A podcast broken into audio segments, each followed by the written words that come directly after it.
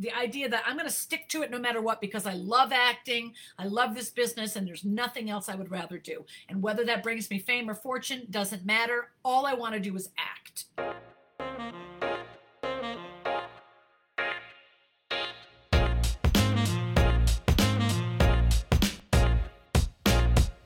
Hey everybody, it's Wendy Elaine Wright, and welcome to my podcast, Secrets of a Hollywood Talent Manager.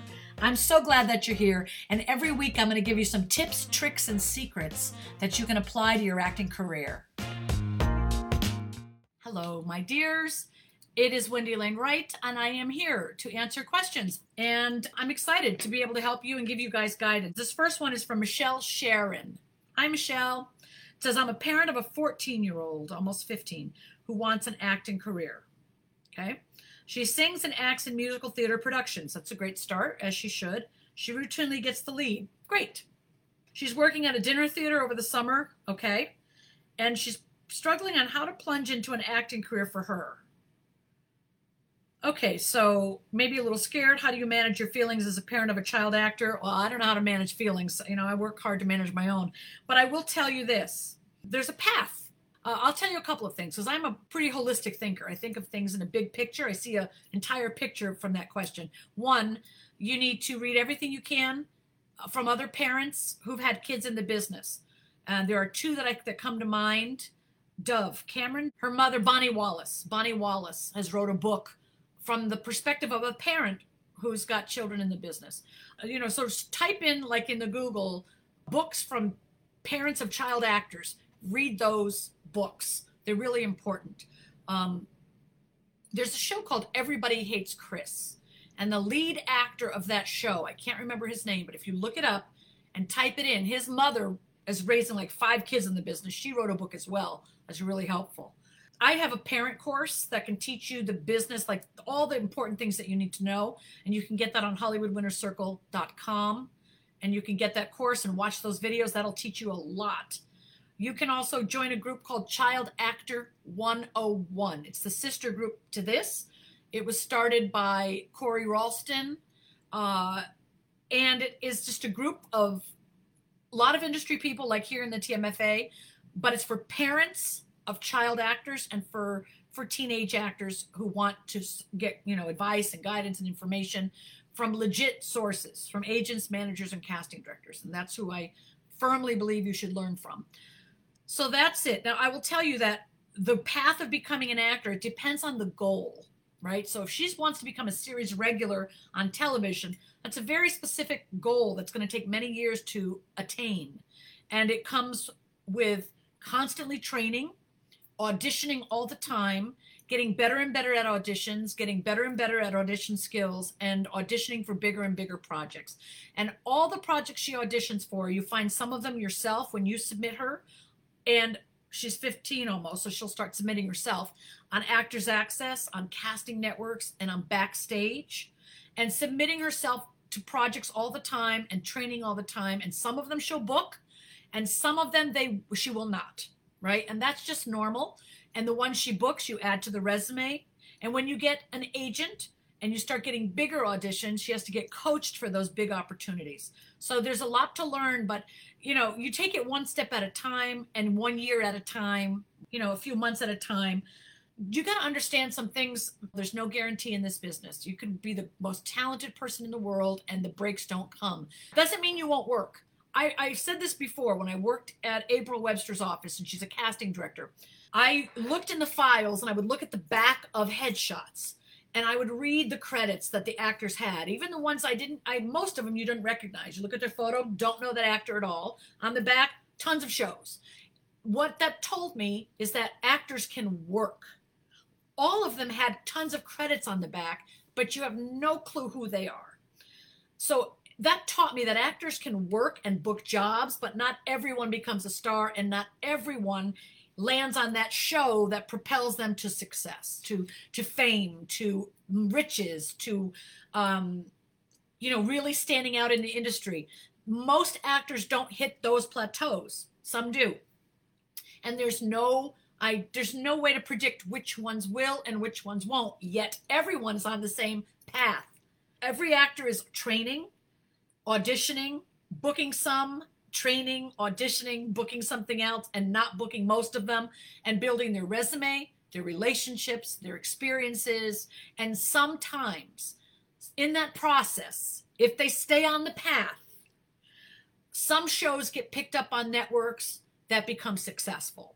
Some shows get renewed. Some shows become hits, and then they have success. And then some shows, when they get canceled, those actors fall off the radar and they don't continue. So, and some continue. Some cannot find a job for years because they've been stereotyped in that show and being seen that way for so long, it takes a while for the industry to recoup and regroup and see them in a different way. Other times actors come right off their shows and go right into another show. So there's no guarantee to how any of this works.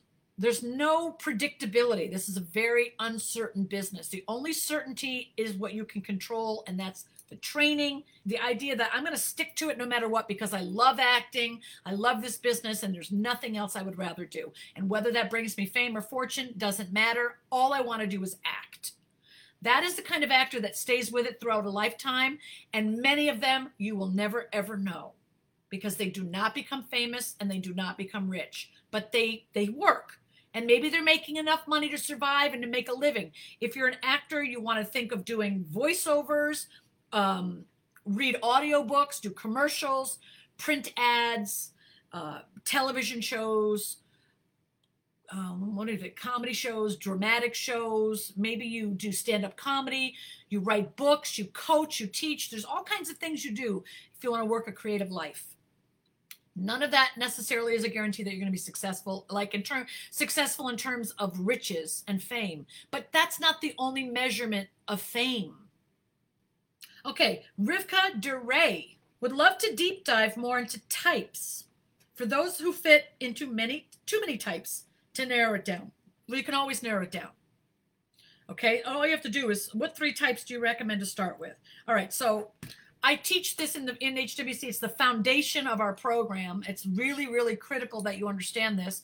And if you can understand this, you'll be able to make strides in your career, okay? I explain this on YouTube. I explain this on Clubhouse. I explain this on Instagram. And I explain it in the TMFA. And then I work with actors every single week to make it happen in the HWC because it has to happen or you're not going to be successful, okay? Or you're not going to be successful. So one of the proponents, one of the major pillars of HWC and how to be successful, I'll tell you right now, is you've got to understand your types. What are types? Types are the types of roles you're going to play. So let's say it's like usually an occupation, right? Your occupation, doctor, teacher, fireman, lawyer, cheerleader, business owner, volleyball coach, computer programmer, whatever. Those types of roles are based on judge, it's a detective, FBI agent, crime splatter, investigator. They're based on occupations usually. Then there are other types, parent, husband, wife, teacher, mother, son, daughter, based on like your position in life. Are you someone's husband, wife, daughter, mother, sister, grandmother? Those are types. Now, any person could play those types, right? But they would play it with their own style. So I use this example often. Branding is not the type of role you play, typically. It is how you play it. Now, the only place that's different is if you play an action hero. In every single thing, that's the type of role you play, but maybe your brand. But branding goes beyond just the type. For example, let's say I say secretary. Okay, you're going to play a secretary. I give that role to Judi Dench. I give that role to Scarlett Johansson. I give that role to Alfre Woodard. I give that role to, Jessica Alba. They all play it differently. If I give that role to Diane Keaton, if you know who that is, she'll play it very nervous and very neurotic-y. If I give it to Goldie Hawn, she's going to be very effervescent and bubbly and over the top. That's their brand. That's their brand. Scarlett Johansson is very calm and very, very sexy and very grounded and very, that's her brand. And she plays that, she has that energy in all the roles she plays. So brand is kind of your energy in all your roles. You bring that personal quality about you to the role, to the type. Now that's the difference when you're trying to figure out your type versus your brand. I'm going way deeper into that, but I'm giving you the basics. Your type, you figure out what are your occupations, what jobs have you had in the past, what job do you have right now, what is your career right now other than acting. If you're a computer programmer, that's a type. You could create a clip for that. If you are a medical assistant, that's a type. You could create a clip for that, right? So based on if you, do you have a son or a daughter, you're a mother or a father, you could create a clip for that. You are a parent, that's a clip. You have older parents and you're talking to them about going into the nursing home or they lost their memory, God forbid, what happens as parents get older. So then that's another type. You're playing the daughter of an older mother or father or the son of an older mother or father. So those are clips you can create. I teach this in HWC every day. And what we do is we make our actors create the footage and then bring it back and show us. And then we have critique to see if it's good enough to go on Actors Access. Because if it's not good enough, it cannot go on Actors Access. If it's not good enough, it's only going to turn off agents and managers and turn off casting directors. So you've got to get your self-tapes right. You've got to pick the right scenes. You've got to be the focus of the scene. And there's so much that goes into making powerful footage that gets you auditions. Most actors do not have footage that's powerful enough to get auditions. And that is the problem. That's the reason why so many actors fail. The footage is not powerful enough to get auditions. That's because you're using footage from student films and independent projects where the writing is bad, the lighting is bad, the casting is bad, you're with someone else just like you in the scene. There's so many reasons. You're using footage that was great in the context of the movie, but taking it out and putting it on your Actors Access does not work. The example, an actor posted in TMFA this week was talking about, they're so glad that they got booked on this show, and that's great. And the clip he put up was so dark, it was very hard to see the actor. And now listen, that's fine in the movie. When we're sitting there in the movie, we're watching television, that makes sense. In the dark, it's part of the scene, it's part of the story, it's part of the whole 90 minutes or 60 minutes of the show. But in a 30-second clip, it's terrible because it's dark. You can't see the actor. So we can't use that to sell you to casting.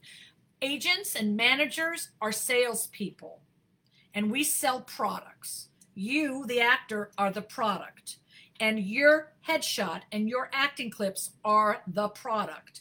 And we sell that to casting when it's good, meaning it's lit well, it sounds good, your acting is good, your eye lines are right. The story has a beginning, middle, and end. A moment before and a moment after. You really understand the relationship that you're having with the other actor. And I'll go into that later. But those kind of things have to be in that clip. So you can't just use stuff from projects you've booked because those elements that I just talked about are not in those clips. They're not in those clips you're getting from your projects.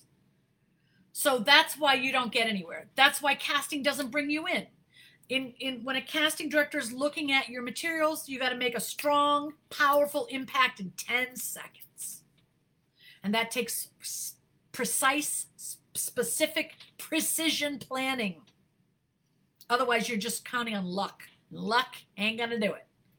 It'll be happen to some people get lucky, but 99% of people, you don't get successful in this business on luck alone. So when you are figuring out your types, go with the low-hanging fruit.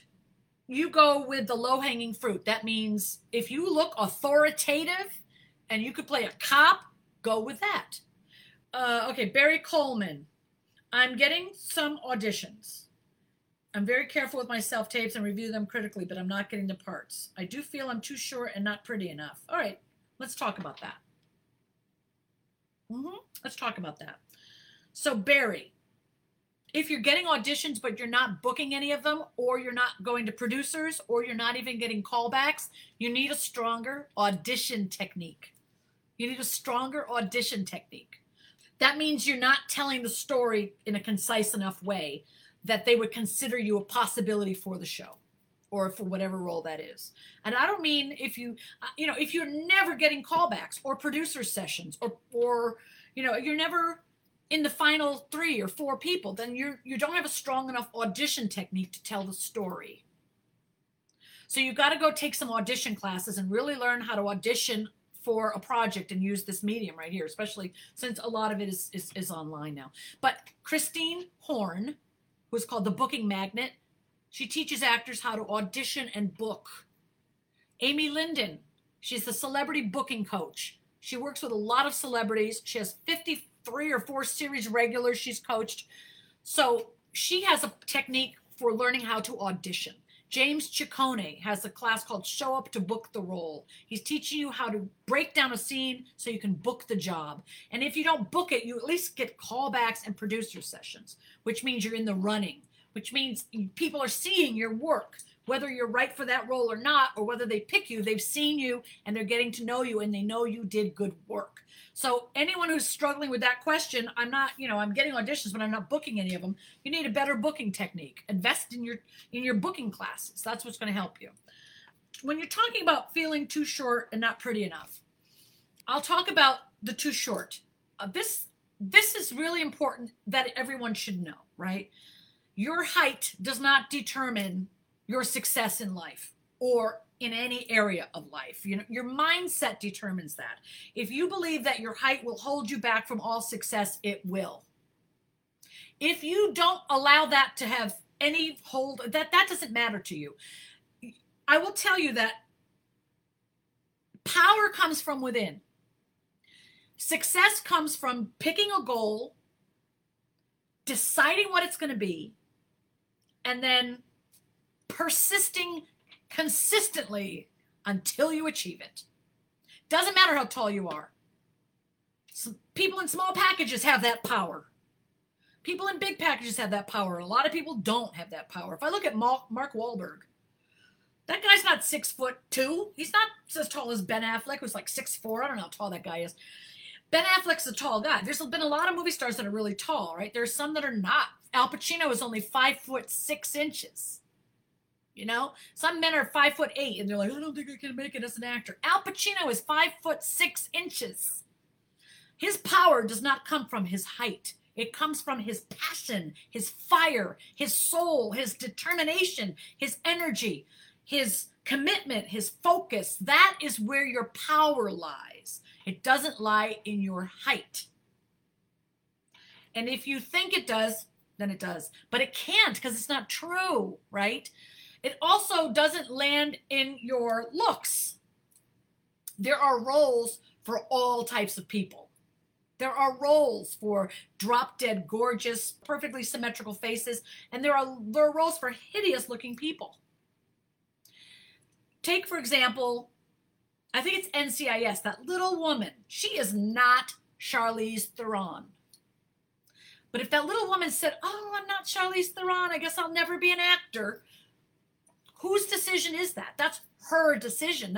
She would miss their whole opportunity to tell stories and be a creative and make the projects that she makes. What about that little woman on Poltergeist? This house is clean. She was not a pretty woman. That wasn't Jessica Alba. Okay, that was not Jennifer Lopez. That's a little thing. Okay, that cannot, if you determine whether you're going to be successful based on whether you're tall enough, short enough, fat enough, you will limit yourself and you will prevent yourself from giving your talent to the world. So you have to become stronger than that. All of you have to become stronger than that. You have to own who you are and, you know, that's what it is. If you are overweight, there are women that are overweight that are very successful in this business. There are women that are bony skinny that are very successful, and everything in between. There are women in every race and every culture and every color and every religion. Now, Hollywood has been known for, well, so is the United States in general, people. Whitewashing everything. Thank God that's changing over time. But this was a country founded by white people, based on white, you know, what white entertainment didn't allow a lot of women in or a lot of color in. Okay, white male, Protestant, or whatever, waspy, that was it. Everybody else has had to fight for a place in this world, in this country, has had to fight for a place in this country. Blacks, Japanese, Asians, Mexicans, women, every religion has had to fight for equality and equal opportunity. Hollywood never embraced that. I mean, it was very rare that anyone that wasn't a white woman would get a role. I mean, first of all, if they've even let a woman have the role, mostly men had the roles. And women were always like, oh, I do declare, I think that, right? I mean, that's all women were, sex objects. To allow a woman to be smart, you know, that didn't happen. So stories are changing. Have there been certain caps on what specific groups of people have been allowed to do? Yes, there always been. It's called racism. It's called sexism, religious hatred. There's always been caps. Some people figure out how to get around those and keep going. Some people broke through that and were able to make some things happen. Some of that is coming away, and now there are more roles for everybody. And now there's more opportunity for you to create your own stuff and not wait for anybody. At this time in life, now there's no excuse. I'll tell you why. Because we can create an entire movie with this, an entire movie, TV series, web series, YouTube channel, doesn't matter. You can create films and release them on YouTube for free. If people fall in love with your work, the audience comes to you, the buyers will come to you as well. So if you create a concept, a show, and put yourself in it and put it on YouTube or Hulu or wherever you get it distributed, YouTube Red or whatever, and millions of people fall in love with the concept, your character, the storylines, networks will come to you to pick it up.